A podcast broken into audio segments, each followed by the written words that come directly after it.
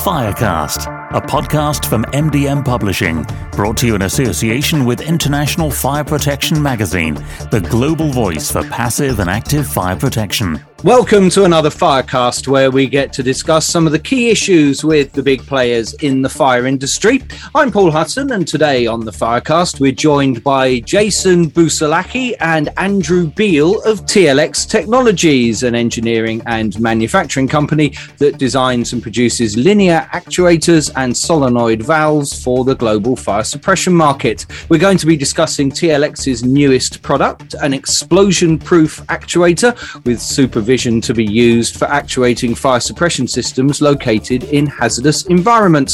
So, in our conversation with Jason and Andrew, I'm aiming to find out why TLX's actuator for hazardous locations is different from other existing solutions, some of its unique design features, how simple it is to implement into your system, and also how this new product meets HAZLOC, ATEX, and IEC EX regulatory standards. So, Jason and Andrew, Andrew, thank you for joining me on the Firecast today.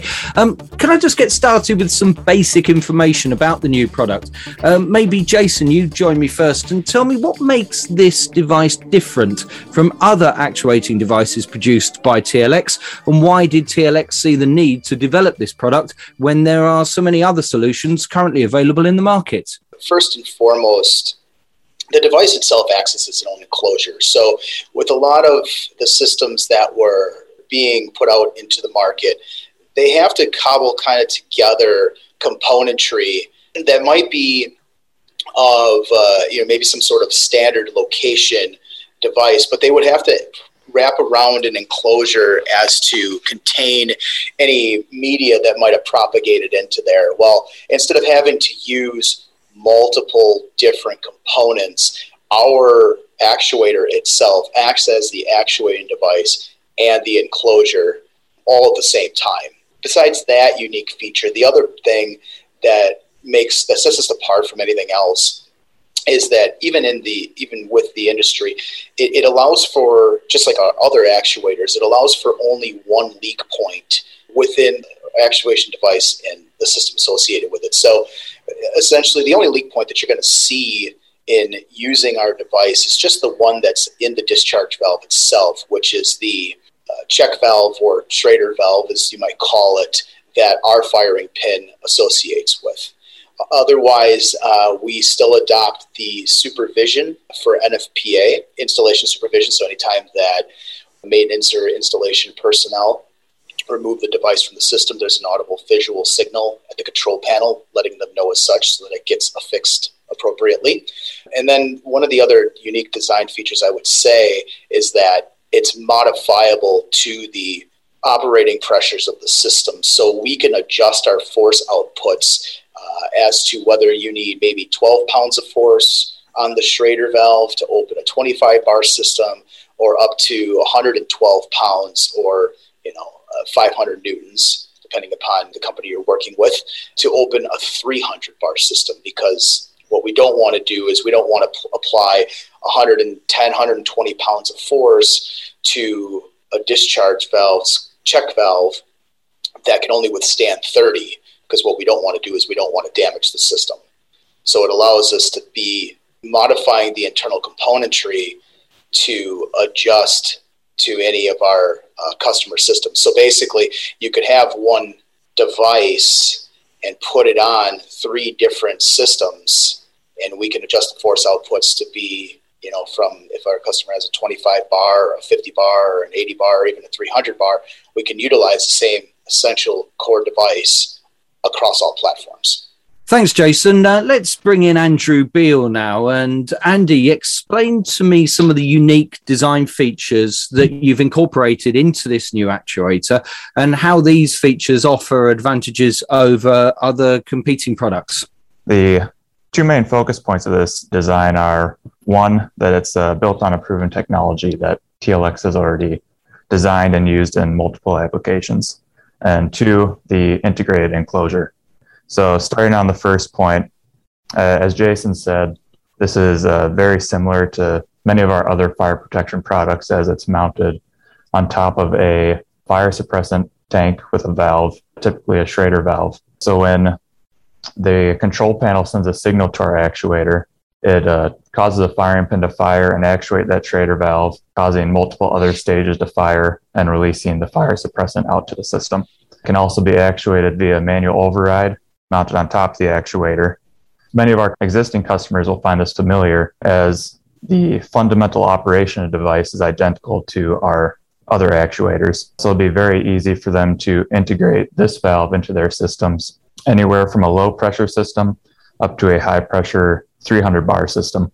Really, the unique design feature of this actuator is having the hazardous locations enclosure integrated into the actuator. It's not another part you have to add on, there's not additional sourcing. You just buy this one part with the actuator and the enclosure, and it's fit for a hazardous environment. Uh, in particular, it's used for a all class one groups, which is essentially uh, hazardous locations that have explosive gases or vapors in the atmosphere and it is designated as flame proof. So what this means is that all the joints are made or designed to on the device to prevent flames that start inside the actuator from say a short or some sort of malfunction from escaping out into the environment and causing an explosion that will harm others or uh, other equipment. Uh, once a signal is sent from the control board, if there's any sparks or a short or some sort of malfunction of the device, It'll prevent any flames or explosions that happen inside a device from escaping out into the atmosphere due to the gases propagating into the device. And a couple of the design points that make, in particular, that make this flame-proof are the lengths of the joints, the diametral gaps, as well as thread engagements and tolerances. So all of our cylindrical gaps for stuff like the firing pin and the manual override pin all have lengths at a minimum of 1.25 inches. That's a standard set by UL, CUL, ATEX, and IECEx. They also have a diametral gap of less than four thousandths of an inch, which is also set by those same standards. And then the uh, other type of joint that's in our actuator is a thread joint. And the two main things I look at for this are thread engagement as well as the thread tolerance. So we meet both of those requirements for our particular thread on our device. And all these combined help make this enclosure flame proof, along with the fact that when they do the explosion testing, they measure the uh, exact pressures produced by the explosion for our size device. And they test this at four times the pressure for a hydrostatic test, which tests the strength of the enclosure to make sure that when that explosion happens, the enclosure isn't going to explode and fragment as well as ignite the atmosphere. Along with that, we have some environmental ratings, one of which is designated by the hazardous locations. That's a type 4 X rating. It's very similar to a NEMA type 4X rating, and that's designated per UL50E. And then the second rating is a IEC rating, IP rating of IP66.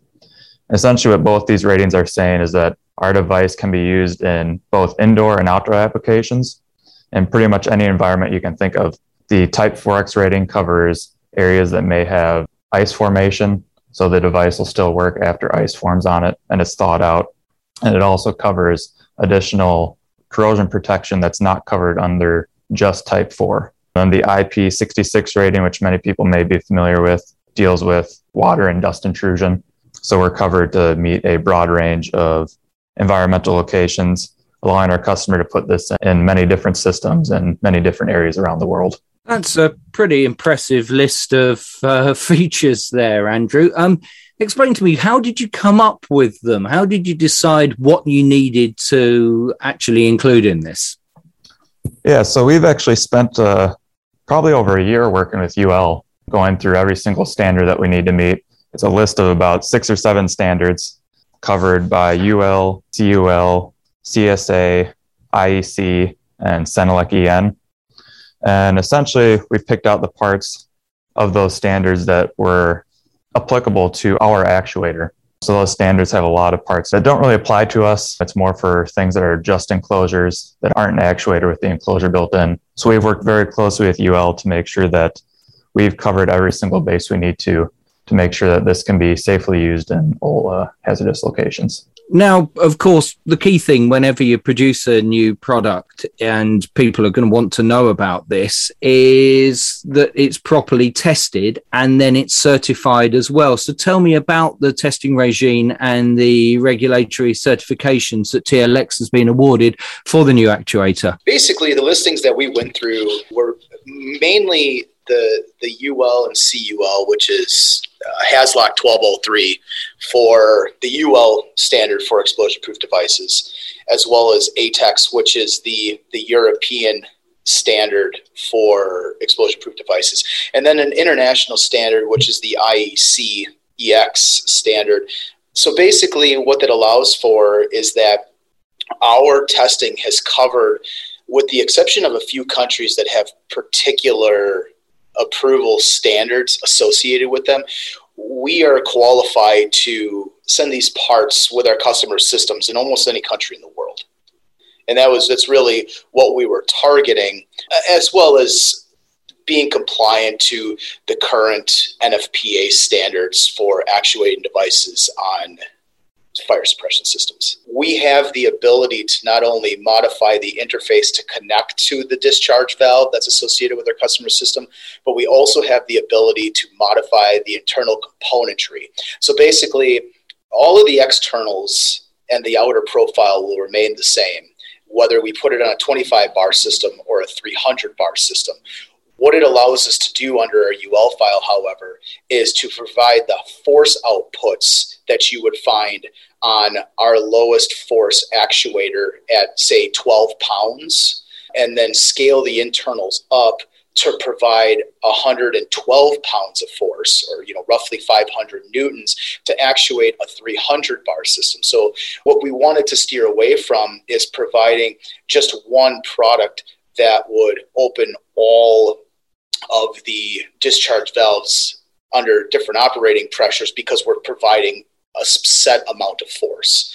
And so, what it allows for is to ensure that our customers, if they get an actuator, they're not going to put 112 pounds of force on a Schrader valve or a, you know a check valve that might be only able to withstand 30. So we won't have to worry about damaging the system so long as we know the operating pressure and the force requirements required to open their valves. Let me bring in Duncan White, who's group editor of MDM Publishing that publishes international fire protection. Duncan, uh, I always like to bring you into our firecast to get the real expert view from within the magazines. Uh, what do you make of what you've heard Jason and Andrew talking about today? Thanks, Paul. Um, well, as with uh, all TLX products, we're, we're seeing um, quality and uh, reliability coming in. And I'm sure this has been driven by the customer and the end user to see something that can be put in place within areas where the atmosphere is unstable and we need that spark protection. So I'm sure that this is another product that uh, is added to the TLX range, which customers will be uh, more than happy to use.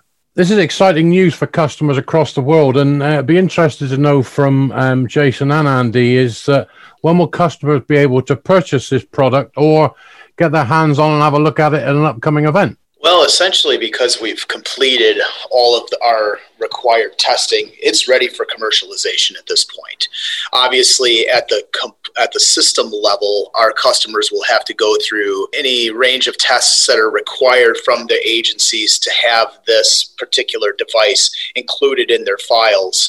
But through some of my work with UL along the way, it seems like the inclusion of this actuator is going to meet basically the same requirements that would be if you were to have wanted to include one of our standard location actuators into the system. So we've we've allowed it to in its design provide ease of, of adoption to the fire suppression systems that our customers would have. As far as being able to get their hands on it and maybe even see one in in its tangible form by January, when we begin to hopefully go to trade shows again, such as the Intersec in Dubai and the Interschutz in Germany next year, we will have physical parts on display to be able to speak to to our customers that are interested in adopting this technology into their fire suppression systems. Yeah, so we're very excited to bring this to the market. We've had lots of inquiries from customers for a range of different systems even before we started this process. This has kind of been years in the making. We've had inquiries about this kind of device for years from customers that already have a system implemented, but it's not a particularly refined system. They have a lot of issues with it, or it's very expensive and complex. So we're very excited to get this into uh, customer hands. It's very exciting to hear about a product that's actually really been developed clearly off the back of a demand in the industry. And it's going to be really exciting to actually see it when we get back to physical events and actually uh, really get to understand all that it can do. That's it for this latest Firecast. So thank you again to Jason Busalaki and Andrew Beale of TLX Technologies, and of course to Duncan White for his contribution. Join me again soon for another Firecast. Thanks for listening. Firecast is produced and presented by Paul Hutton and is an MDM publishing podcast in association with International Fire Protection Magazine.